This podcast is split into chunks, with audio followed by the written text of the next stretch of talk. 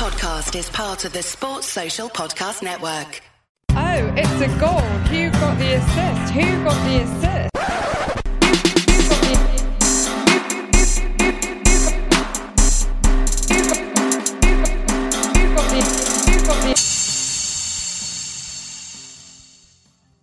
Hello. So, a game week featuring perhaps the harshest binary between the haves and have nots I think I've ever seen comes to a close with Anthony waving his Irish flag as Michael Obafemi scores late in stoppage time at Old Trafford, once and for all consigning Harry Maguire to trash status.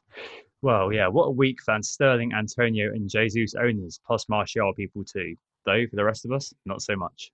Joining me to pick over the wreckage, the whole crew is back together again, and Anthony returns to the pod, and of course, Nick too. Nick, you alright?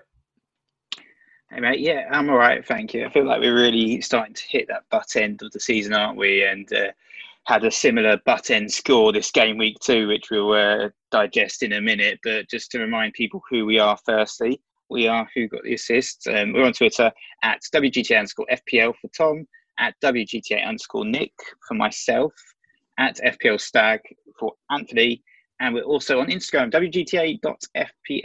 So, yeah, we're joined again by Antonio after illness saw him red flag last week. Um, how are you? Hey that's uh, good to be back again on a lovely July evening here in Ireland's real capital, uh, Cork, my home, my home place. Um, but yes, unfortunately, did miss the last pod. Was just a wee bit sick, had a bit of a headache. Um, someone seemed to think that I had coronavirus online, which was funny in the Twitter DMs or mentions. But yeah, no, rumors of my downfall were indeed exaggerated. So look, we'll move on to the agenda of this pod anyway. Uh, we'll start off with the market forces and our game week reviews as per now these days, and then we're going to look at and discuss hindsight and judging decisions by outcomes and the world of FPL in general and how people seem to assess how they've done week by week, how they assess players, etc. Then we're going to move on to our standard listeners' questions, and then we'll look at our own teams, transfers, captains, etc., etc. But first of all, let's start with the game week review, and it's a game week review like no other, isn't it, Tom? Yes, it's one like no other. It's one where you have beaten both of us soundly. Um, yeah, the grin on Anthony's face is uh, boyish in the extreme. Um, let's start with me first. Uh, It's a uh, the the fall after the pride for me this week. I mean, I can't complain because of how well uh, last week went. This week is back to earth with a bit of a bump. It's forty five points, which is uh, not fantastic. Basically, things didn't go my way in the the way that last week things really went my way. Uh, the key point scorers were uh, Vardy came in, got seven points. The guy that sold Jimenez got eight, but it was a lucky pen. All right, it was all about resulting in a minute. Um, Mahrez got an assist, and Fernandes got an assist. Oh, and Dean Henderson at the back as well uh, got an eight pointer. The biggest victory of the week, Craig Dawson, three points. He thieved the bonus. Uh, but really, I, I love the poetic justice of this week compared to last week. Last week, I was sitting around hoping that Kevin De Bruyne didn't do anything, and he only got one assist in the game. This week, um, my captain, who was the high owned player like Kevin De Bruyne was last week, only got an assist in the game. So, yeah, 45 points. I think I've got like a, a slight red arrow, probably 10k down to, I don't know, 110, 115k, something like that. But compared to where I was not very long ago, I'm not going to quibble with that too much. Uh, before we get to Anthony and his uh, and his gloating kind of spree, let's uh, take Nick first, shall we? Yeah, sure. So you might have seen um, on Twitter that I had a pretty uh, rubbish week. In the end, I managed to score 35 points, which is uh, pretty damn terrible. I mean, it started off reasonable with Aaron Cresswell, of all people, keeping a, a clean sheet there, which was only dampened slightly by the fact that Twitter was awash with all the people that got the Antonio for um, for goal haul. But after that, things just really sort of descend quite quickly in, into what felt like a farce.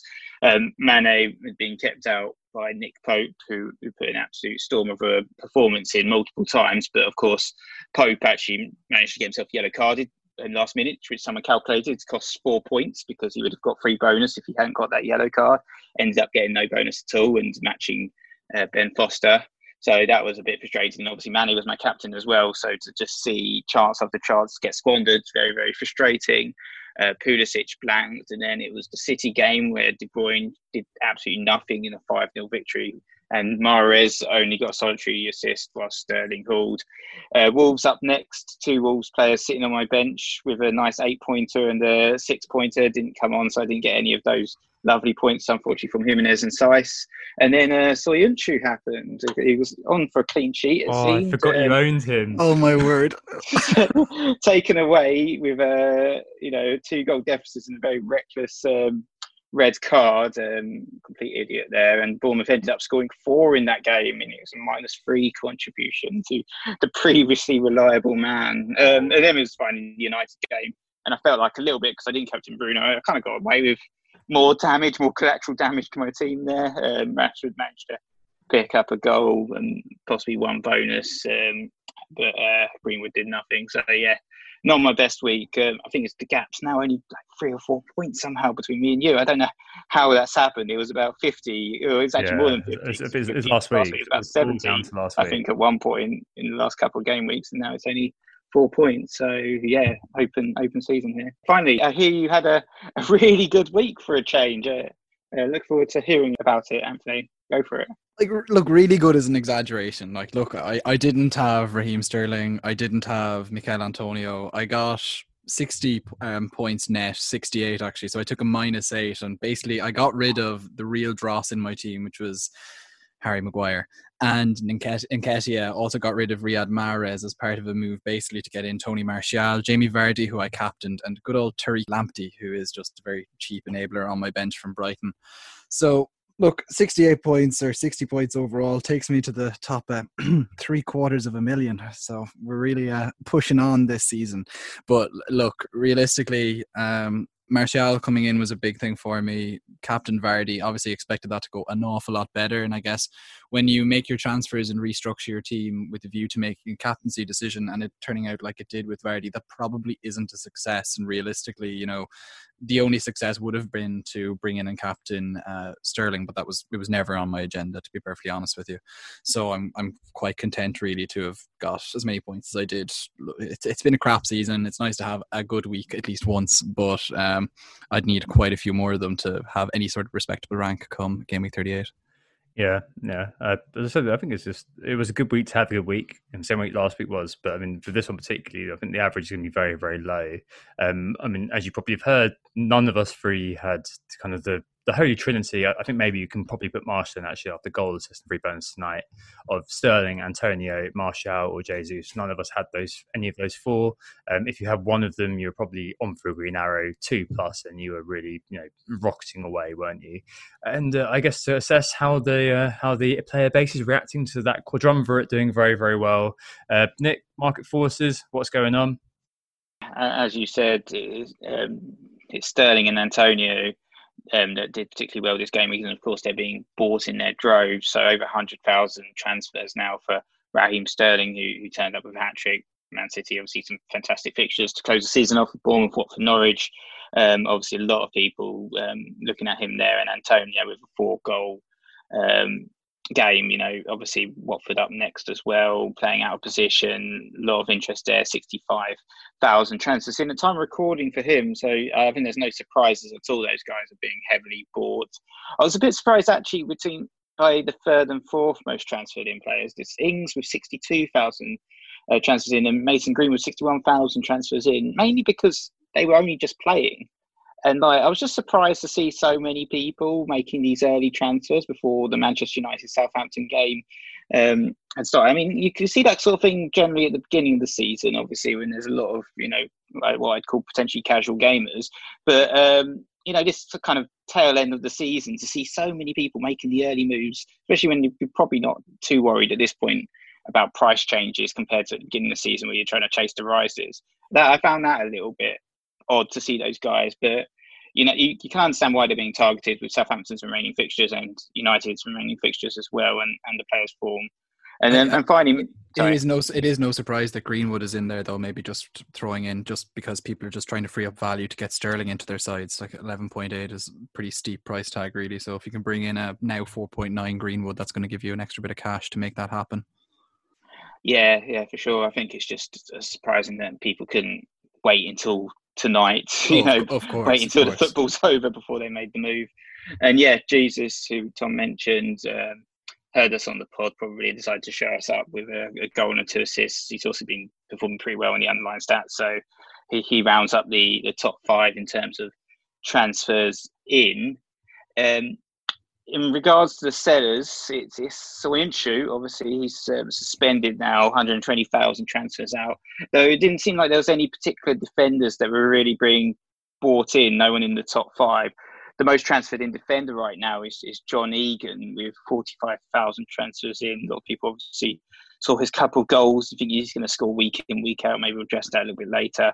Um, Tarko with 37,000 transfers in, and uh, Luke Dean uh, 26,000 transfers in, he's a bit more expensive, but Everton have some really nice fixtures. And also Azpilicueta, 25,000 transfers in. Another interesting one, um, but Chelsea have Norwich up next, so people looking at that specific fixture probably and thinking Azpilicueta could potentially get some returns there. Yeah, in, in truth, there's some serious outcome bias there. I think, in particular, with John Egan. I think that's uh, nicely ties in with what we were talking about a bit later on the pod, as you said. Yep, exactly. Uh, rounding up the uh, sellers, it's the Liverpool guys that are being heavily sold. Uh, Sadio Mane, 55,000 transfers in. Salah, 54,000 transfers in. And uh, Alexander Arnold, who started on the bench, uh, been a bit quiet recently, 52,000 transfers out. So clearly a lot of movement now um, towards selling Liverpool assets, especially considering perhaps they've got tougher fixtures to come with Arsenal and Chelsea up next. Well, I mean, none of that is surprising, is it? Really, I think that we're going probably going to see maybe some movement this evening. I guess after uh, after the game, but with a two-two, I guess it's going to be Martial seeing some upwards frost after uh, after all that we've seen. Let's move on to the main topic this week, which is kind of go psychological a little bit. After a kind of below par week for Nick and Anthony, full of regret for the course of the season, I suppose. Uh, plus that kind of chasing points in the market forces, all of all of that sort of got us thinking about decision making and how we perceive of it. It's also inspired by the question that we got from FPL PTSD last week about this and kind of how we perceive of bad game weeks and perceive of things going slightly wrong for us. Forgive a bit of self indulgence um, on our parts here, and congratulations to those captaining slash owning Sterling, Antonio, something, something, something hats off to you. Hope you also find this useful. So the key theme is how do we judge decisions? As Anthony mentioned a second ago, uh, outcome bias is the first thing to talk about here. Now, just to introduce this and explain to you, outcome bias or resulting in poker is something I've mentioned a few times, and it's perhaps the single biggest thing outside of hindsight, which we'll speak about in a little bit, I see happening in how FPL managers respond as game weeks go. Simply put, outcome bias is the tendency to evaluate the quality of the decision based on the outcome rather than the thought process. So people who succeed at the end of a game week in FPL terms are assumed to have made better decisions than people who failed. In life, and in FPL, this means that people who made the right decision to be cautious and not risk it, because that works the majority of the time, but failed are punished a lot more than those who took irresistible risks that happened to work out. So, for example, captaining a mad pick that most people would never even you know, countenance. Uh, there's one good study on this, which I've shortened, truncated, and abridged for you guys, which used a legal case to ask subjects whether a city, um, this was a UPenn experiment, should have done certain preventative actions like flood risks. When exposed to the evidence the city had at the time, so before they knew a, a, an event had happened like a flood, only 24% of people felt that sh- the city should have invested in flood protection controls. But when exposed to the outcome that this action was supposed to prevent, this rose to 56% of people saying that they should have invested money. So it's just basically the impact of knowing the outcome and using that to judge the decisions that have been made. Outcome bias, then, guys. Do you see this often in FPL? I'm guessing the answer is yes, because we spoke about this earlier on. it just kind of screams bloody Twitter to me. That's what it screams. it's just like the, the fact of the matter is that every week you're and you kind of and I think we maybe internalize it. You're you're either an idiot or an absolute genius, depending on how your picks um, do. And I, I think this game this game week was a pretty good exercise in that, and it's the the contrast between how Mo Salah did and how Raheem Sterling did. Of course, Salah having hauled last week would have been a popular enough captaincy pick going into this week. Sterling, of course, was coming into form and obviously absolutely delivered one of the biggest performances of his season today or this weekend. But the fact of the matter is, is that Salah had as many big chances as Sterling um, Salah had more shots in the box this week than Sterling, and there was a forty-point swing there if you captain Sterling compared to Salah. So it's like mm, it, it is unfair when people say that you know someone who captained Salah or had Salah made the wrong decision. The fact of the matter is, is they didn't necessarily. It just didn't work out that way. But it's just typical, isn't it?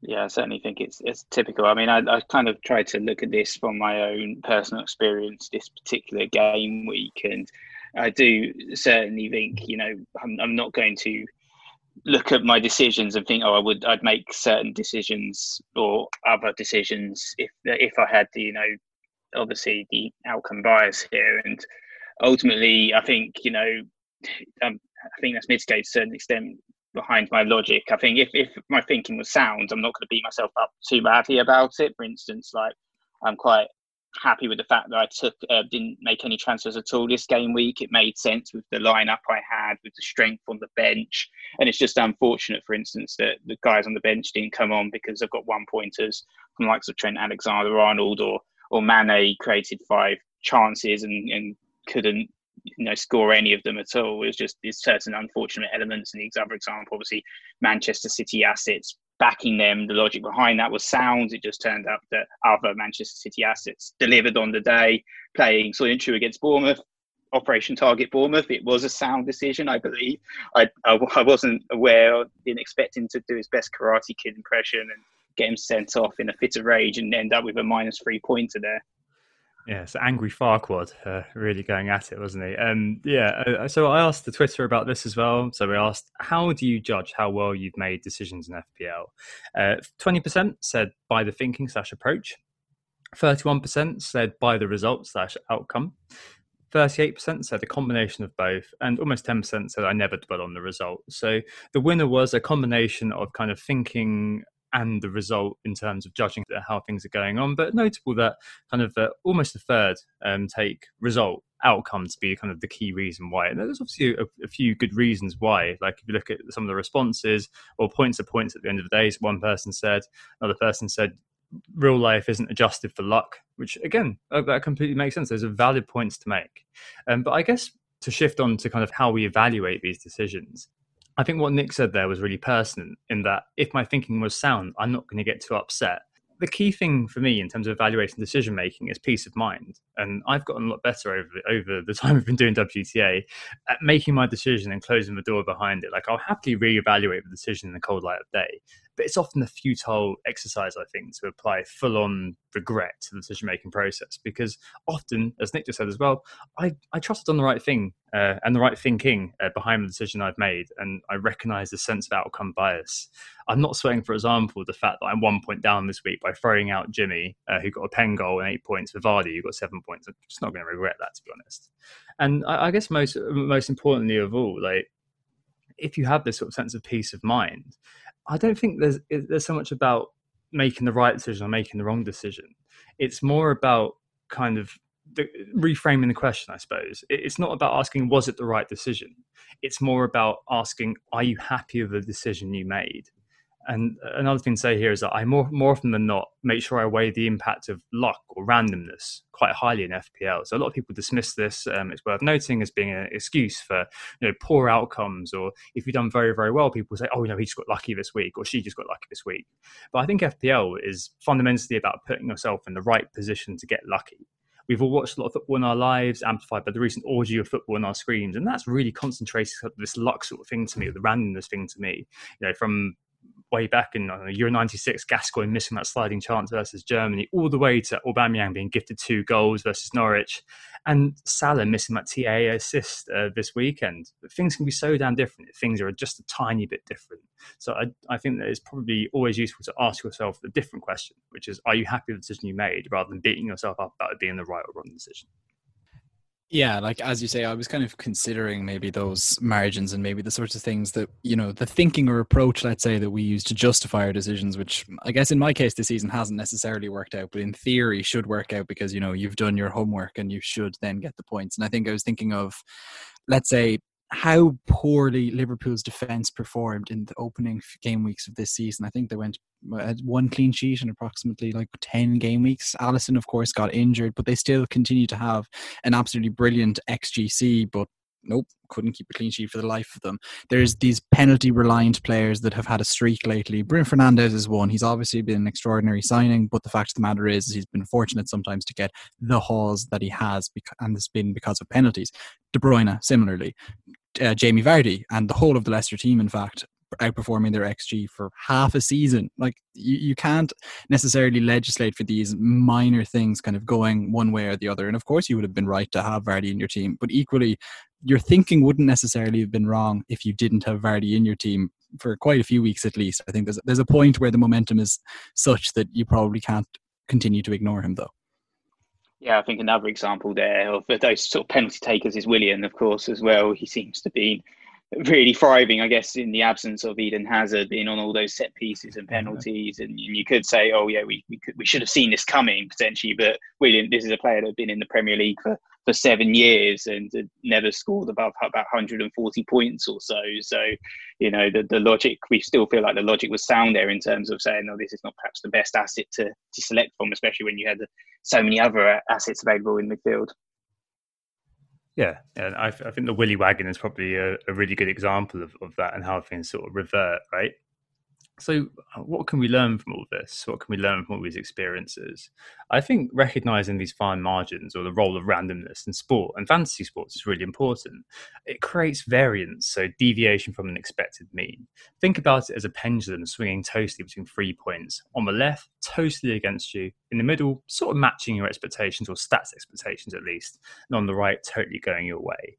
And what makes it swing is down a lot just to randomness. The player being in the right position, the contact being perfect, getting that nice little nick off the post rather than hitting the defender and going wide. As I said, FPL is a lot about putting yourself in the position to get lucky. And again, this isn't me hiding behind luck as a catch-all. There's many things that managers can do to improve things, such as guarding against overthinking, overmanagement, which we've spoken about in the past. We try to control this as often as we can through careful planning and research, analysis, and we all, you know, try to make sure that we're trying to get in our positions to get lucky, as I've been saying. But often we are just at the mercy of fine margins. As I found out to my joy last game week, as Nick's found out to his chagrin this, and, and maybe as Anthony has throughout this entire season. But the fact that you kind of put all the, that kind of good thought and put all that work into what you've been doing, and it's just not gone your way, shouldn't mean you beat yourself up because at the end of the day, you've done the work. It's just not really worked out for you. And a good question here as well. Uh, Martin H asked, How can we tell the difference between an avoidable blunder and sheer bad luck? Because is everything down to luck? I don't think so, right? We can't say that every decision you make is, is unlucky. There's, there's certainly such a thing as making a bad decision or, or making a bad transfer in FPL. Perhaps, you know, an example um, from current situation maybe would be you had made that move where you were going to target Harry Kane or something like that, and then taking the minus four to, to bring in Kane and sell Salah, perhaps that would have been considered more of a blunder than bad luck. We've got memories of Harry Kane, we've got memories of his fantastic performances in the past. We know what he used to be like a few seasons back, but we also, the reality is, we're aware that he's not quite the player he used to be. Spurs are not quite the team they used to be, unfortunately, and and then that was very indicative of that Bournemouth performance where they didn't even register a shot on target, which was just horrendously shocking. And Harry Kane was playing that role of centre back. You know, we it, the kind of the writing was there a little bit in terms of the previous games where he'd been playing as defensive mid or centre back, wherever, you know, and not getting forward, not making those runs he used to be doing. But I think that's that's one example, perhaps, of a, a potential avoidable blunder or just if you do some sort of like rage transfer without thinking, obviously that's a could be a considered blunder. But I think example sheer bad luck would be knowing which City or United player or Liverpool player is going to be hauling specifically that week. Is it going to be Martial? Is it going to be Bruno? Is it going to be Rashford? You know, we can't always predict it and say with City and Liverpool.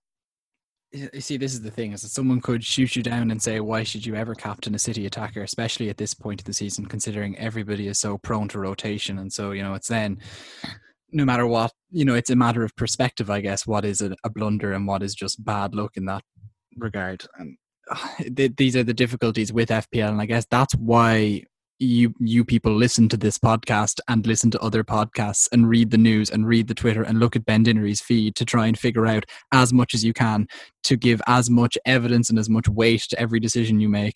And sometimes it just doesn't work out, or often it may not work out. And sometimes, do you know what? You can have a season where everything just goes your way, and that's just the look of the draw. And so the most you can do is, I think, as Tom says, try to create a situation where you're just happy with your decision and try not to uh, dwell on it too much if it goes poorly.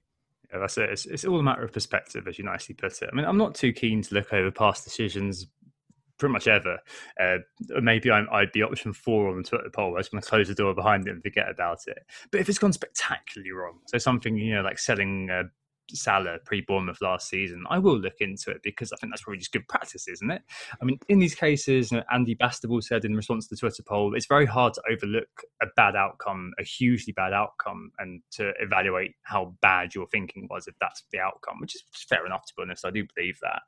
Um, but uh, I guess in many ways you can you can always put something down. You can always put it down to something else if you want to and avoid responsibility. And that's very helpful for some, you know, to be blaming Twitter experts, or something like that.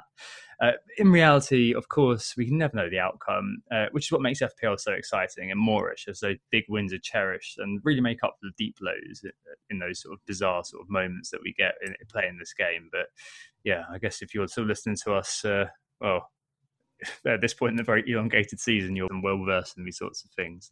Uh, just moving us on then to hindsight. So, hindsight bias, or the better name I came across in research, um, creeping determinism, is better known as the I knew it all along effect. This is basically linked to hindsight bias, but it's a commonly observed behavior. We all know if people's act like a result was more predictable after the fact than it was at the time. And a really fantastic uh, example of this was uh, I posted this on Twitter, and I'm sure you won't mind me naming him. And my friend Graham, um, he spectacularly, spectacularly benched Antonio this week. It was his first bench. And uh, yeah, he sent me a statement to read because of how bad it was. Um, he said, "If you look at the players, who could I have headed paper and all, you know, like signature, yeah, just like just over WhatsApp." but he said, oh, "If you look at my players, who could I have dropped? Salah, KDB, Fernandes, Pulisic." Um, so that was his midfield. He had Greenwood, Ings, and Jimenez up front and he just said he basically couldn't find a way to fitting Antonio in. And he said, you know, that's my statement for the pods, and I still maintain that it was a good decision to, to go that way. And I said back to him basically, I'm, I'm not sure why you'd have signed Antonio if you weren't playing him against Norwich because when are you going to play him basically? Do you guys think that that's an element of hindsight a little bit? Sorry, Graham, but I'm not too sure that that's quite. Uh, yeah, I, I think that, that that's probably a bit of a mistake. I'm afraid.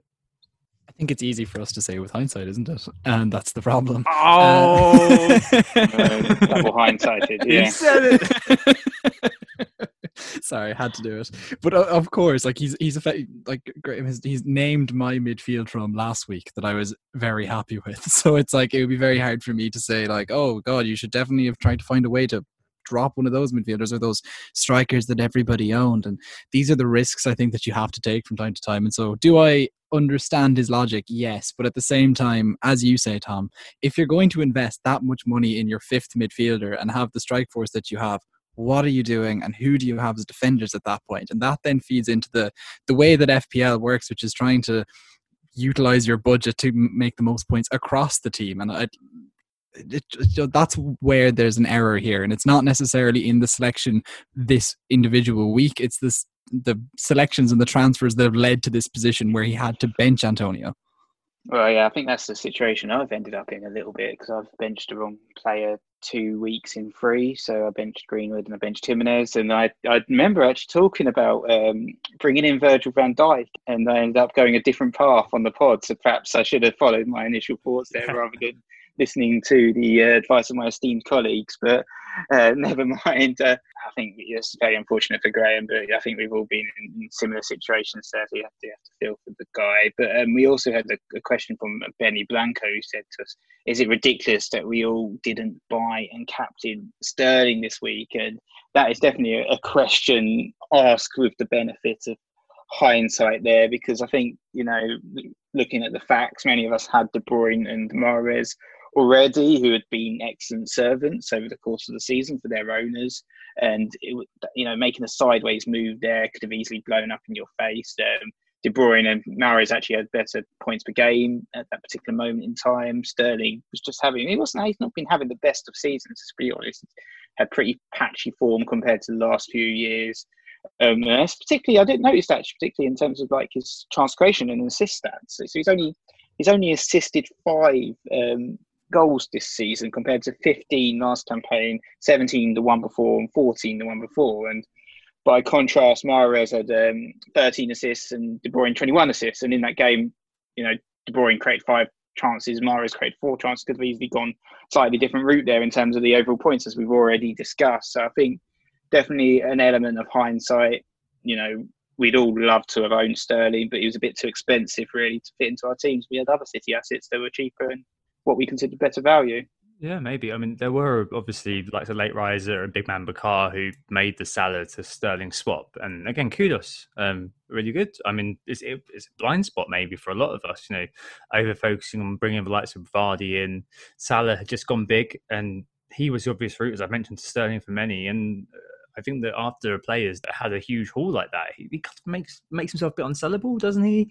Um, should we have looked at him a bit more? Should we have done that, or is that just hindsight telling me it's easy to tie yourself up in knots, isn't it? I mean, kudos to those who sold Salah. But if you look at the match, and if you did watch the match and you've looked at the data, Salah 1.22 XG, two big chances, four shots on target, three key passes. You've got to be thinking very, very unlikely not to get anything there. And Nick, who unfortunately captain Mane, one sell sellout stat is that he had a 0.65 XA and created two big chances. And watching the game, he was very unlikely not to get anything.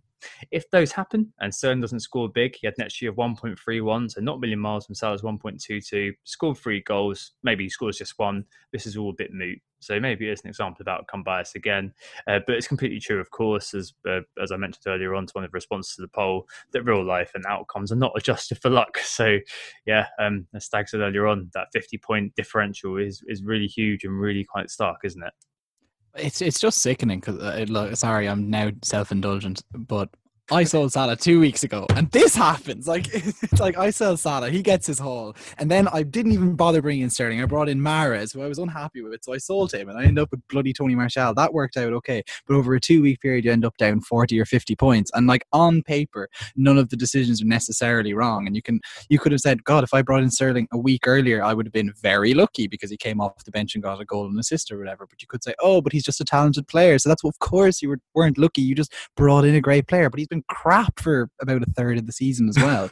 so it's like, you know, I think framing as well is a pretty big aspect of how people look at their decisions and other people's decisions. And we could tie ourselves up in knots all day, but it is at that point just hindsight. Exactly. And then uh, chasing points, I guess, is what this leads on to naturally. Because if you're dealing with hindsight, should you be paying attention to what's just happened and using that sort of hindsight to inform your decision making? So, Adam at FPL Patience, uh, name checks out, I suppose, asks if we should ever use hindsight to chase points and inform our FPL purchases. And I think the answer to this is yes at times. I'm not going to get into discussion of what form is and if it exists. But sometimes if a player has scored for a couple of weeks in a row and has form for form. So think about how we'll all regard Danny Ings next season if he starts scoring goals. Then it might be a good idea to jump on the bandwagon and fully embrace it. And maybe this is more about bandwagon than the bandwagon effects. Um, like, you know, the aversion to bandwagons as well is certainly there, and you can see it in a lot of people when they say when they talk on or comment on FPL Twitter. And often we get a warped sense of chasing points because of FPL Twitter's weird influence on our perceptions. So, for example, again, congratulations to you all. But my timeline this week was absolutely chock a block with Antonio owners, Antonio captainers, Sterling captainers, uh, Jesus captainers, owners of all three. You know, everyone I thought had 100 points. Looks at my rank. Oh, my rank had barely moved. In fact, I had a green arrow on Saturday from 25 points when people were posting scores at 80 and 90. Um, it was only Jimenez who actually did any damage to me yesterday. So the reality is, obviously, what you see is an intensely, acutely focused outcome. And I'd say don't get too over, over focused on finding the next differential sometimes. Like if a player is looking hot in your judgment um, for eye, eye tests, the stats, don't get too held back by thinking you're purely chasing points, jumping on the bandwagon. Obviously, some things are like John Egan, buying him was jumping on the bandwagon to stupid effect. But sometimes with these things, you've got to be able to make a, a good decision. Um, and I think maybe, as you'll hear in my transfer captions this week, uh, buying Raheem Sterling may be something that I will be jumping on. What do you guys reckon to that? Should we ever chase points? Is chasing points even a thing? I think it, yeah, it goes both ways, doesn't it? You know, you, you sometimes feel like you are chasing points if you bring in a player who's just netted a hat trick, but then you, you see other managers being stubborn and, and you know saying, "I'm not, I'm not going to bring in this player now." Um, sunk cost fallacy, isn't it? Where like you know, if you missed out on the hat trick, that's it. I'm not playing Sterling. I'm going to stick with the players I've got, and stick with the tools I've got, and hope they deliver the, the following week. But you do, as you said, the you know the market forces shows that there is way too much chasing points going on. We've seen John Egan sort of appearing in that top 10 two weeks in a row, row now, and it reminds me a bit of um, Jannik Vestergaard at the start of the season, Oh, come game week five, when 196,000 managers transferred him in, and then the following week, 168,000 managers transferred him in off the back of basically a goal against Manchester United and and not much more else. So um, you know, you do see these sometimes these scenarios where people just bring in these players. Also reminds me of Steve, I think of Stephen Ward that season where he rocketed all the way up to about five point four million or something. because Wardinho. just people, yeah, the Irish flag is out again just because of um, you know a few bonus points and a couple of assists, basically. Yeah, so yeah. I think you can chase points, but some, I think chasing points makes sense in some circumstances, but can be taken too far in certain other circumstances. I can only echo that, I think, but I would say that someone who's, um, you know, what you could say is chasing points is actually just, you know, buying form, and in that case, then it's totally fine. So there is an element of sense and an eye test, obviously required to whatever form you're buying into slash points you're chasing. So you know, if you pick players who are flashing in the pan, Dom Solanke, uh, Diogo Jota, uh, Fabinho, then of of course, like that's probably chasing points as opposed to buying form. These players aren't going to continue, but then maybe FPL sometimes is being able to recognize that difference that sometimes occurs, let's say in the Etienne Capoue zone, where a player just there's a tactical change that means that a player who has never before been seen to do this sort of to deliver attacking output consistently does so for a short period and then is never heard from again. Yep, is he Mo Salah or a load of Capoue? Final question then, how do we make better decisions? I think probably an easy one to round off. What do you guys think then? As a man who is in negative decision spiral, uh, Stag, what are you doing to get yourself out of it? I think I've actually transcended the spiral at this point. I, I now just accept. Nirvana of the Yeah, yeah, exactly. I just accept how I am, and that's fine. And I got a green arrow as a result, maybe you might say. Um, no, one thing I would like to think about is that I think that the effects of hindsight bias, I, I'm just going to call it the Twitter effect, etc., really affect me in particular when I'm selecting my game week one team and twice a season when I'm selecting my wildcard teams. You can really get into the group think and basically set yourself up poorly if you let yourself, you know, be the architect of your decision making, I guess, at that point. If you look at Twitter too much at that point, you end up basically trying to you end up trying to take back control of your team for weeks on end through your transfers to maybe let's say have the team that you're happy with because you felt like you had to cover that this defense because so many others had them or you needed to have this attacker so you just budget wise screwed yourself over across the whole entire team to make a compromise to just make sure that you were happy about that five accounts that you saw on Twitter that happened to have Mohamed Salah in their team when really you would have preferred Sadio Mane, for example, as a game week one choice. And then, secondly, something which I haven't consciously done before, and maybe you'll say, Anthony, this has been FPL, this is how the game works. How have you not been doing this before? I'm probably going to make captaining midfielders my default position from now on because the fact of the matter is is that when the luck comes in you get more points you probably get more bonus points you get more points for a goal and there are just more midfielders who score in the league year on year than ever before it seems like there are very few poachers of the Aguero or Danny Ings variety left and even the likes of Gabriel Jesus, Raul Jimenez, even Tony Martial now seem to have become much more playmaking in their approach to the game and this is definitely all with a view towards feeding midfielders. And the fact of the matter is, is it doesn't seem like we're ever going to see Mo Salah or Sadio Mane reclassified as forwards. So you might as well just really cash in and just keep captaining midfielders and screw captaining forwards. Yeah, I liked your um, your slogan there. Felt very much out of the Charlie Methven school of thought to take back control. Uh, but I think the only thing I could think of perhaps that is just to try not to rush your decision making as much as possible. And it's, it's quite hard to do to be honest when we have these game weeks where we've got these very very tight deadlines. For instance it's going to be less than 24 hours until the next deadline. But you know just make sure before you press that button to make that transfer that you've really sort of weighed up the consequences. You've, you've looked at the alternatives most of the people who are listening know all of this already but you, you know you've analyzed the fixtures. You've watched highlights, if you've got a chance, or even underlying stats. Not I know everyone doesn't necessarily have the time and day to complete all of those activities, but to try and just spend a few minutes just doing that additional research, and then that way, once you've made that decision, you, you understand you understand why you've done it, and you can back yourself. And if it goes wrong, it goes wrong. At least you know that you've you know done your research as opposed to just you know taking a, a lucky hit and not really looked at other alternatives.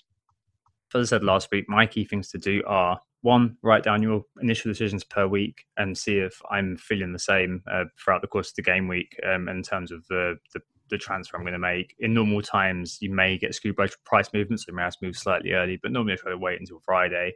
Um, you'll see that um, in, in most sort of places where outcome bias and hindsight bias are mentioned. So keep a rolling sort of uh, a log of how you're feeling and how things are going for you um, to try to mitigate against these factors.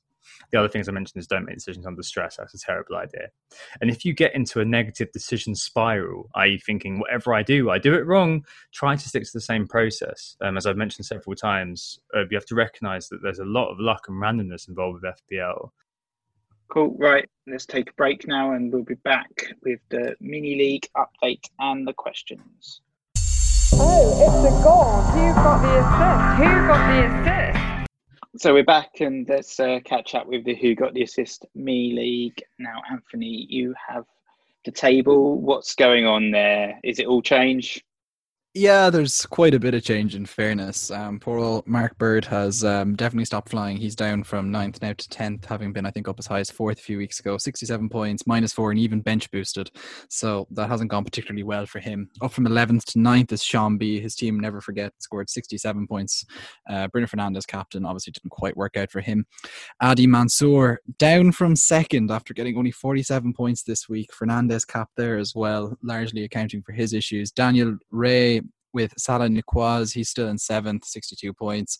Martin Jansen is the biggest winner in the top 10 this week. He's up from 21st to 6th with 99 points. Sterling captain, obviously, doing most of that for him.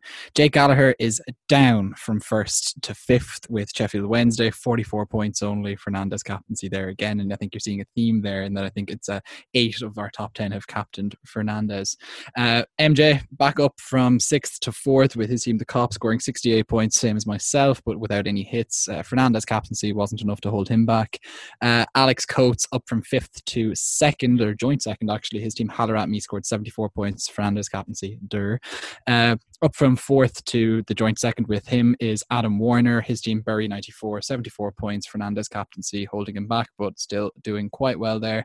And up from third to first is Nathan Wollaston's The Woolly Ones, 95 points this week. Sterling captaincy doing the biggest damage for him, but he also had the Doherty clean sheet. He had Son's 13, Martial's 13, Raul Jimenez's 8, and uh, Bruno Fernandes's assist as well. I was just laughing just then about your absolute butchering of Niçoise. It's, it's a sad Niçoise, not a not a Nicoise. Yeah, yeah. yeah no, the, uh, I I realized from the pronunciation expert of the group. yeah, no, I, I I realized it after I said it, and I was like, oh, hopefully I get away with this one, but no. oh dear. Anyway, um, yeah, well done, Nathan. Um, great week for you. Good to see you. Uh, top of the league. I think the website's still um, updating at the moment, but was overall ranked 16 at least at one point. So having just an absolutely fantastic season there.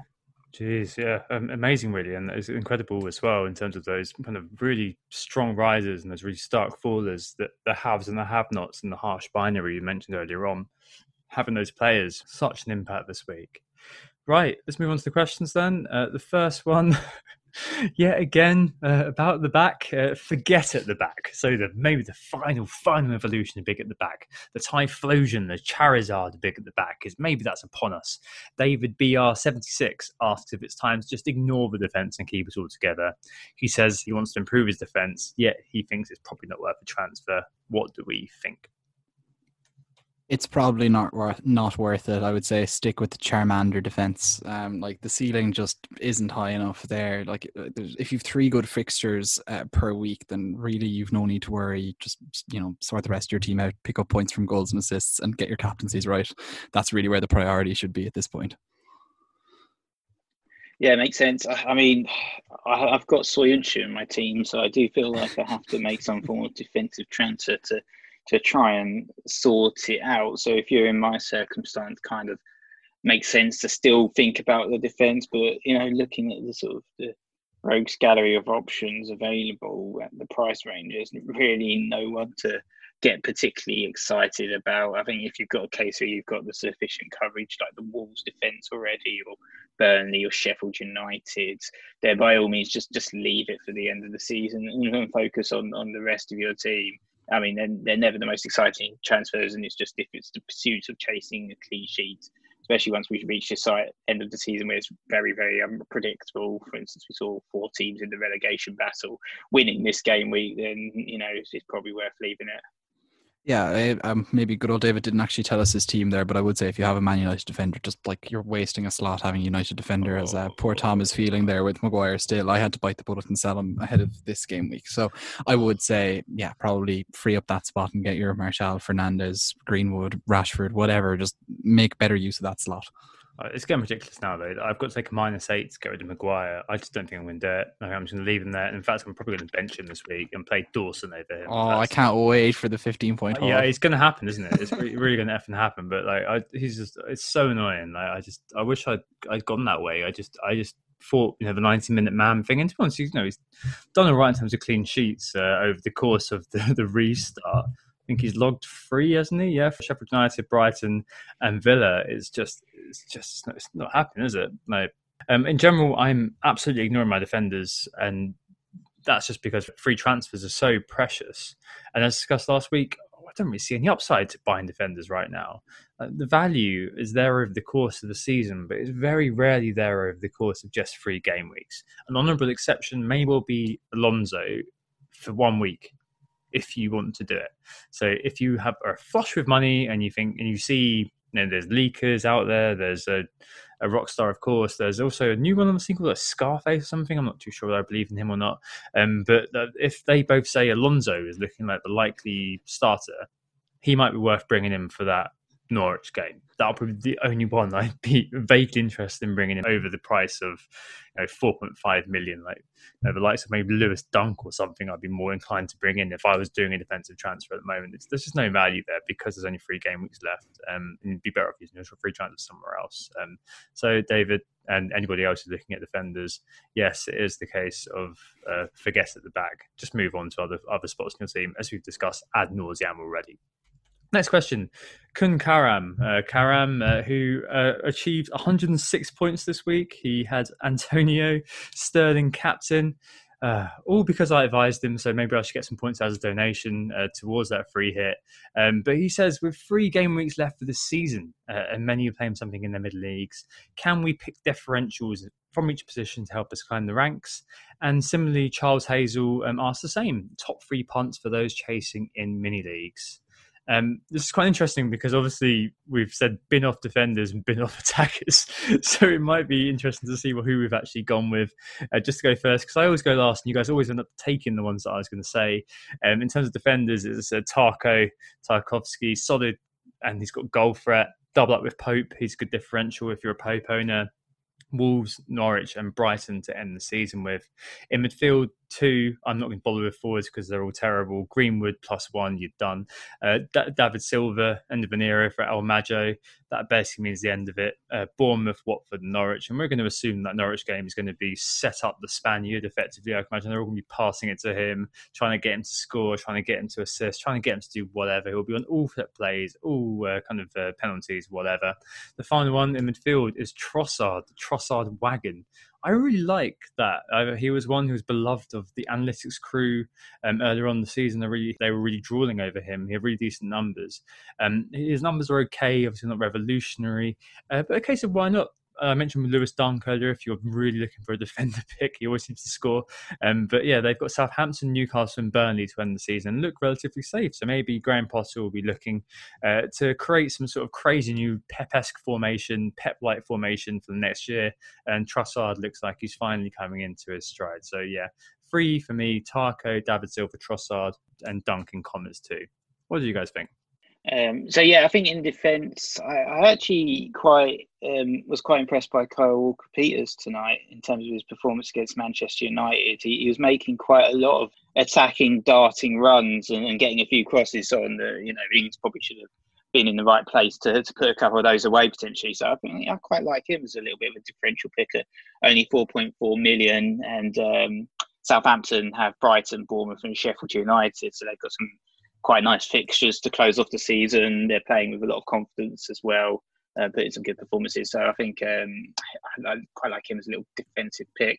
In midfield, um, I've well, I've kind of picked out Silva as well as the one that I noticed um, as the best differential. It's a bit of a slack wagon there, but he's only 4.7% owned. And with those Bournemouth and um, Norwich games, it's obviously he's leaving the club. It feels like very much a sort of nostalgic pick just to kind of round off the David Silva era, real um, you know, an amazing player that the Premier League was blessed to, to see over the past uh, five or six years. So Silva, perhaps in midfield, um, and then up front, I just kind of where I just called out Olivier Giroud. Maybe um, there was a bit of a bust up, wasn't there, with Tammy Abraham and um, and Lampard supposedly, and Giroud since um, the restart's been looking really, really decent, hasn't he? 15 goal attempts, um, which is sick for all the forwards, and three goals his as well. So why not Norwich at home? If he's starting, you hear early he's starting, then perhaps uh, a little bit of a buff, uh, perhaps a, a, little bit of a punt there.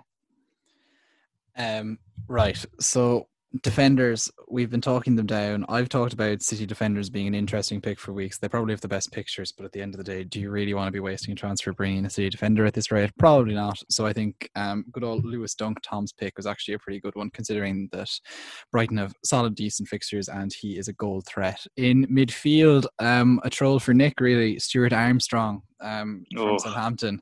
Great fixtures, good goal against United. Great player, isn't he, Nick? Um, so I'd be considering him. I do like the Trossard pick. He was kind of my preseason darling that didn't really um, pay too much dividends for me when he was in my game week one team. But I do like the idea of having Trossard in your team, but I, am not sure it's going to go well for anybody. And we are officially in the Ayoze Perez zone. Um, I know Leicester are crap, Ooh, but you know we are officially in that zone at this point. Uh, the inverse for Richarlison himself, I think I, I expect something good from him at some point in these next three weeks. And I'm going to call Gabriel Jesus uh, a differential and just annoy people and recommend him because I don't want to recommend somebody like, I don't know, McBurnie or Deeney or something. So I'll, I'll just give you that one. Um, one thing about David Silva as a pick as well is he's unlikely to do a John Terry and walk off as a sub in the 21st minute, which is at least something for everybody there. But something to keep in mind as well, actually. Only three of the top uh, 11 scorers this game week were owned by more than 5% of in more than 5% of teams and that was one of those was Jesus who's 5.2 Son 6.5 and then obviously Sterling 17.7 so there are big points to be got from differentials if you pick the right ones but that's the problem if you pick the right one. Yeah exactly. The differential lottery of differential roulette to coin a phrase Right, next question. Mala mainstream. Uh, Diraj Pandey is looking at, at the Liverpool midfielders after the game week. He's wondering whether basically either should be in our teams anymore. Uh, Nick Mane upset after captaining him uh, and having a captain fail. Are you looking to boot him out? We were saying uh, offline for the pod that you just realised that you had a route to Sterling there. Um, yeah, you're seriously considering? I hadn't really been considering it until that particular moment, and I started thinking actually that is a really good route to Sterling. Because, um, well, my original kind of response to this question was just to remember how much Mo Salah loves Arsenal. Um, he's in five appearances, he's had six goals and four assists against them which is more combined than any other Premier League club. So Salah, uh, Arsenal is basically Salah's favourite club, and I've got fond memories of actually captaining him against Arsenal over the past couple of seasons and getting some really big hauls um, when other managers didn't get them. So that's my only comment in regards to Salah. Like, how many times have people been punished for selling this guy? Uh, but you know, I do understand the appeal and the significant cash cow that he can um, he can be to allow you to bring in someone like Raheem Sterling who's just got a hat trick and and got much better fixtures than Liverpool have for the final three. So yeah, it's it's a risk is all I'm going to say. Like it's going to end in disaster if you sell them because that's always how it works. But at the same time, I think on paper there are, as we say, teams with better fixtures. There is a better way to use that money Um, both of them will probably explode one more time at least before the end of this week. Like as we were just pointing out, I think twice, if not three times on the pod. The fact of the matter is that Salah had similar statistics to Raheem Sterling, but there was a cavernous gap between the two of them in terms of points returned this week, and that could easily invert next game week in spite of who both teams are playing. Yep. Um, agree with that. I think actually as well, like I know people are saying you know, they've got Chelsea to come, um, and uh, Chelsea, like they can't keep a clean sheet if you paid yeah, exactly, them. exactly. Like, it, it, it's, it's kind of you know Arsenal and Chelsea. You, you, if you're seriously sitting there and looking at those fixtures and going, "Oh, they're rid on the FDR. I'm getting rid." You got to be wondering, really, yeah, Like, really. I mean, Mid against a game against mid-table Arsenal. Yeah, Like the fact of the matter is, if they, if he was playing against Sheffield United earlier in the season, nobody would have been too worried, even though they were above Arsenal all this time and looked much more solid defensively all year. You know, Exactly. Well, two things. One, the FDR is completely redundant because if you, it's a five-point scale where they don't use point one and point five, they don't want to offend anyone. So you've got a three-point scale, which is basically good, bad, or middle. Like what an absolute fucking waste of time that is. Um, but anyway, Arsenal and Chelsea, yeah. I mean, they're both fixtures in which you perceivably say on the other side they're going to go for it, which is going to be more space for Salah. Um, and also Chelsea are going to be fresh off the back of playing an FA Cup game on Sunday against Manchester United um, uh, before their game against Liverpool. And indeed, that could be a captainable game for Salah actually, because he'll be. I guess aiming for the golden boot as his stated aim. So uh, I, I think maybe it's resulting a bit um, unfortunately, Daraj. I think maybe it's a bit um, overthinky. Maybe um, I mean, if you seriously are looking to you know buy a Martial or you know buy um, Sterling or something like that, then as Nick is looking at, that makes sense. Um, but I'm not too sure it's worth thinking overthinking it too much. Like for context, I've got Salah in my team, I've got KDB in my team. I'm basically just forgetting that they're there, um, and I'm going to leave them there for the rest of the season. I think that's going to be the way it is. Um, if you really need to move them on to accomplish some other goal that you're convinced is needed, do it. But otherwise, just don't overthink it. Right. Next question. Target Schmarget. Uh, so Carl at Atku FPL asked if Operation Target Bournemouth has now swapped to Operation Target Leicester, uh, but really asks if there's any life in the targeting strategy anymore. And friend of the pod, Tak Har, asks if Target Bournemouth is now dead. Um, yeah, I don't know. I, I mean, I, I watched that game, um, the Bournemouth Leicester game, and I, I couldn't believe what I was seeing almost in the second half. Like, I was it a fluke? Was it Leicester being really bad? Was it Bournemouth being really good? Somewhere in between? was it something to do with the centre back literally losing his mind for a few Yeah. seconds? Yeah, maybe, maybe. Like it was really weird, wasn't it? I still expect City to turn over Bournemouth, um, but I I guess maybe in hindsight, we connection. Um, I we should probably have presented Antonio as more of an option um, against Norwich, and maybe we should have. Oh, I'd have totally done that if I was here. You all know that, though. Yeah, absolutely, absolutely. uh, it's easy to say in hindsight, isn't it? Um, but yeah, I think um, I'm going to be targeting Norwich with Pulisic, um, leak permitting, of course. And it sounds like from what Lampard's remarks were um, that Pulisic should be okay. So he said that he did take him off after 65th minute against Sheffield United, but said that he was, you know, affecting games in a good way, and he was very happy with him. So I think Pulisic should be my captain. Spoilers this week against Norwich, so maybe a Chelsea player, maybe worth looking at. Um, but yeah, I, I mean, I, I'm not sure they're quite dead in the water because you've got Man City next, and I'm sure that the market forces are going to be moving towards buying Man City players in. Um, and yeah, I, I mean, it's, it's more as I've said, just a case of um, where you think the point's going to be. That's going to come against the weaker teams, and um, uh, some people have said, "Oh, maybe Norwich are going to turn it around now," and because they're, they're relegated, they're going to throw off the shackles of expectation and start to play very well. They're still not very good. So if I'm they do, sure. sorry, a bit of a digression, but if they do, is that not the most frustrating thing ever? Because they were Yeah. such a good team at the start of the year, and you just you just be looking at them, just like, what are you doing? Like, I don't know if I'd ever buy one of their ex players if they came back into the Premier League next season. If that's how they do it, like, It's, it's like that guy who comes into who comes into the office. He's very very good to begin with, and then he kind of tells off, and then he's moving on somewhere else, and then he's suddenly really good before he's leaving because he's, he's suddenly really confident again, uh, or basically Willian around the around the time he's got a new contract coming up. Viduka. Um, Yeah. Oh, what a player Mark Duker is though for Champman players. Um, yeah, no. Uh, as I said, it's it's, it's basically uh, Operation Bournemouth was I maintaining a good idea, um, as Nick maintained too. I think it's one of those things that um, it was a bit of a strange game, Bournemouth and, and Leicester, maybe fitting into the randomness idea that I spoke about earlier on, and targeting Bournemouth and targeting the likes of Bournemouth, so targeting Norwich, probably still a good idea. So I, I'm probably not going to say that um, target is in the bin. Nick, what do you reckon?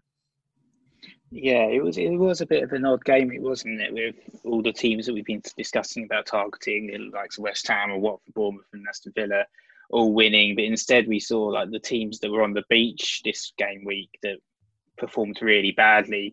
In contrast, so the likes of Palace, the likes of Newcastle, the likes of Everton as well, um, all being really bad. And Norwich were really bad as well. And as you said, that's perhaps the one team we really should now be considering targeting. They are fully relegated, unlike Bournemouth and Villa, who probably harbour some belief that they still might be able to survive off the back of sort of four points in two games. But Norwich are fully relegated. Morale at that club's going to be rock bottom. And they've just been probably the worst team in the league. So they, it's right that they're relegated. They've conceded the most goals now since the restart with 15. Um, and they've conceded the most goals just generally over the course of the season and most shots on target, various other stats they're right at the bottom for. So I think there is a case potentially for targeting Norwich if you fancy to still try and follow that strategy, even though it didn't work out for Tottenham assets, certainly didn't work out for some of the Leicester assets. Um, I think, yeah, why not go for a, a target Norwich approach? The next yeah. few games could, could work out effectively. Norwich are relegated, as I said, so they've got nothing to play for, and they've probably broken as a team. Yeah, li- little to add, only just to remind people of that time that Newcastle drubbed Spurs after they'd been relegated a few years ago, just because it was funny. Cheers for that. yeah, no problem. Yeah, it, there was a Wijnaldum hat trick or something, wasn't there? It, it was, yeah. Signed off his uh, his Newcastle career at the time, I think, with that. Yeah, lad only all at home, didn't he? Right, and the final question this week: chasing Chelsea. Uh, so Ed, FPL Rhinos, has no Chelsea, so he wants to know if it's worth bringing in one of those uh, Chelsea players versus Norwich, uh, seeing as they have Poole and Wolves in their final two fixtures. And this is an excellent, excellent segue question, uh, which you always love and always try to look for. Um, to our transfers and captains. Let's take Ed's question first, and then we'll segue onwards very smoothly to our transfers and captains.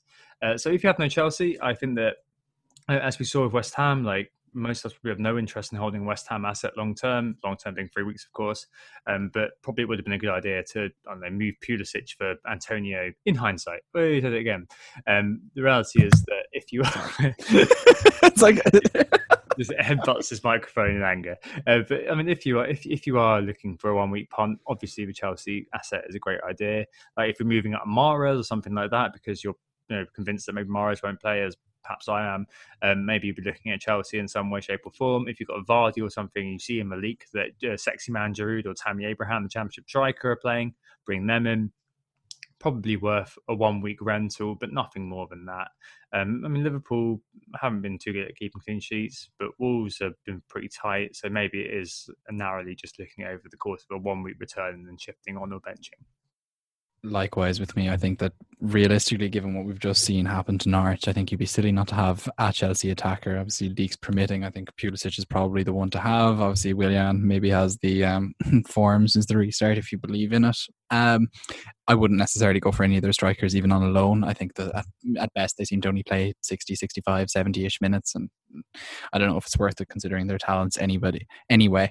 But even with Liverpool and Wolves after that, if you did end up stuck with them for whatever crisis that might break out in your team, a Chelsea player with Champions League to play for against, first of all, Liverpool, who will be, you know, quote unquote, on the beach, perhaps, um, especially given that they don't seem to be putting in the maybe the success that we are getting the success that we expected them to have after winning the title to let's say push for these records that they were allegedly going to be pushing for. I know you could say that nick pope was the only reason for that but they always found a way every other game before they won the title put it that way uh, except against uh, watford of course.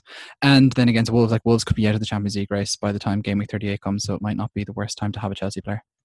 Yeah i think if you want to make a one week punt then i would definitely tie up the Willian or Pulisic. I wouldn't touch the defence. They're absolutely horrendous. As you saw from the 3 0 drubbing that Sheffield United gave them, they've got a rubbish goalkeeper and Zouma and Christensen. are just not up to standard, are they? So avoid the defence, even though it's, it's Norwich at home. If you're free hitting, then by all means get a Chelsea defender in. But otherwise, because of what comes next with Liverpool and Wolves, just don't bother. And yeah, I mean, Pulisic, Willian, great targets for one week, but it's a, it is a one week punt ultimately. Cool. So, should we move on then to transfers and captains? And talking about Chelsea, I'm probably going to captain Pulisic actually. um, as long as I know he starts, I think it's just probably just give him a chance to be the captain and disappoint me on on a Saturday afternoon um, and ruin the uh, ruin the game week. So uh, yeah, probably going to go for that. It'll be a Yeah, it, Tuesday it'll, be, it'll be a Tuesday night. Yeah, I- be- they're all merging. all, all the days are merging into one. I can't even keep up anymore. I looked at it and I thought it was a Saturday morning fixture and the only game on Saturday. It's a Tuesday tomorrow. So yeah, I'm going to bring in Pulisic for some Tuesday evening disappointment.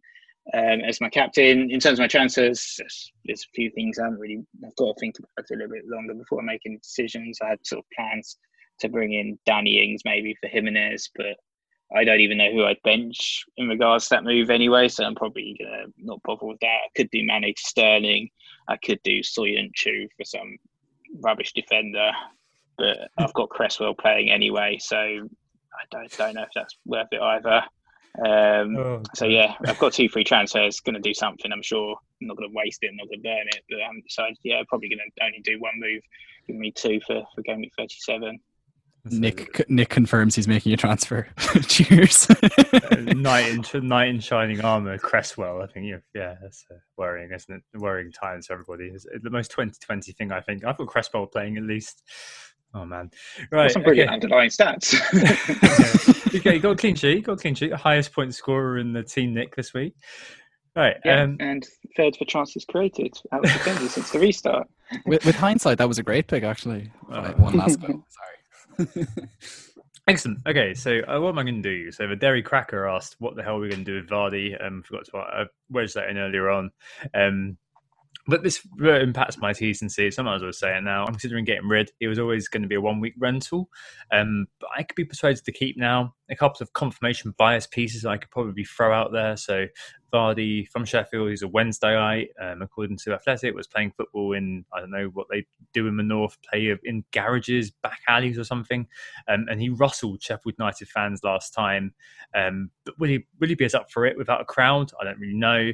Two, um, feasibly Leicester will need to react against Sheffield United in order to keep up their uh, Champions League chase, I suppose. Uh, but Sheffield United do know how to defend again. And uh, yeah, no Maddison, nine creating chances. Uh, Leicester looks an absolute wreck. So yeah, I'm probably not going to be falling into that one. Um, uh, so what I could do is get rid of him to Ings, and if I do that, I might as well just do Mahrez to Sterling while I'm at it. I don't think that Mahrez is going to play against Bournemouth. I think he'll play against Arsenal and maybe be rested or get a few minutes against Watford, but I don't think he's going to play against Bournemouth. I think Foden will get the run out there, um, and I'm only going to take a hit if I'm buying Raheem Sterling.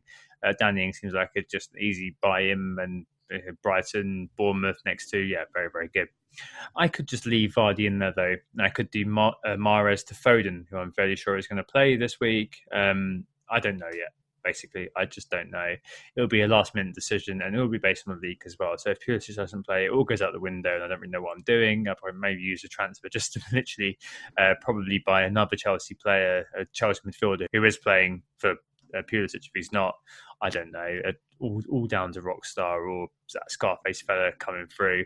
Um, the other thing I've got to figure out this week is uh, I have two spots actually in defence alongside that TAA up for grabs. I've got Dawson, Taylor, Sice, and uh, Maguire all jostling for two spots. I may play Dawson because I think a nil nil for West Ham and Watford could go Massive goal threat. yeah, but but a nil nil could keep them both up. I think is kind of how it is at the moment as well. So you could have an Austria Germany sort of situation where they both kind of accept that a nil nil is going to happen, um, and pa- pass around midfield. You know, de- descends into a Mark Noble, um, a, a Capoue sort of pass around. I, I don't know. Um, uh, Maguire's absolute toilet, so I could well be tempted to bench him and just play Sice and Dawson. Um, and as Nick mentioned, I'm going to mention Pulisic as well, pending the league. Anthony, what are you doing? More hits. Basically, um, I have Vardy and Jimenez right now. I think I'm going to sell both of them to do something or another. I might even find a way to get Raheem Sterling into my team. Um, leaks dependent, I guess. If Pulisic isn't playing, I'm or Pulisic isn't playing, I'm probably just going to go without any Chelsea attack whatsoever, and probably upgrade his slot to Sterling, and then I'd have basically a a dump forward plus maybe Danny Ings or something, and Raheem Sterling. Uh, we shall see. Basically, otherwise, I might even go for the David Silva approach um, in midfield and improve things. But if I was making one transfer, it'll probably be Vardy to Gabriel Jesus. So I'm kind of keeping my options open, but um, just trying to chase points effectively. I'd probably captain Jesus as well if I brought him in. Sounds uh, like a bit of a punt there, but go for it. Why not? Um, yeah, so let's wrap up. Um, we were who got the assist. Thanks for listening again, um, and we'll be back next Thursday for another pod in three days' time. Yeah, I mean we'll be back um, for Thursday. I think we're going to it'll be the first time during the whole lockdown that we've recorded before the game week is finished, uh, which is probably a bit of an achievement. Just because one, I don't want to spend Friday, my Friday night, doing editing. Up until Maguire uh, screwed me over, I didn't anticipate having players in West Ham, Watford, but I may well have one now. Um, but yeah, um, I mean, we'll, we'll, see. I think we'll probably get one out on Thursday, so you got it on Friday, so you've got a little bit of time. But I'm looking forward to the end of these night shifts and the end of these quick turnarounds in terms of a content creator. That has been fun uh, watching as a fan.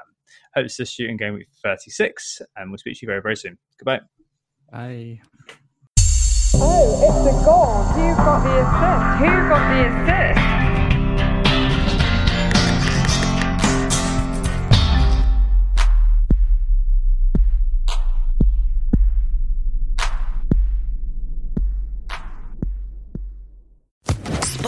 Social Podcast Network.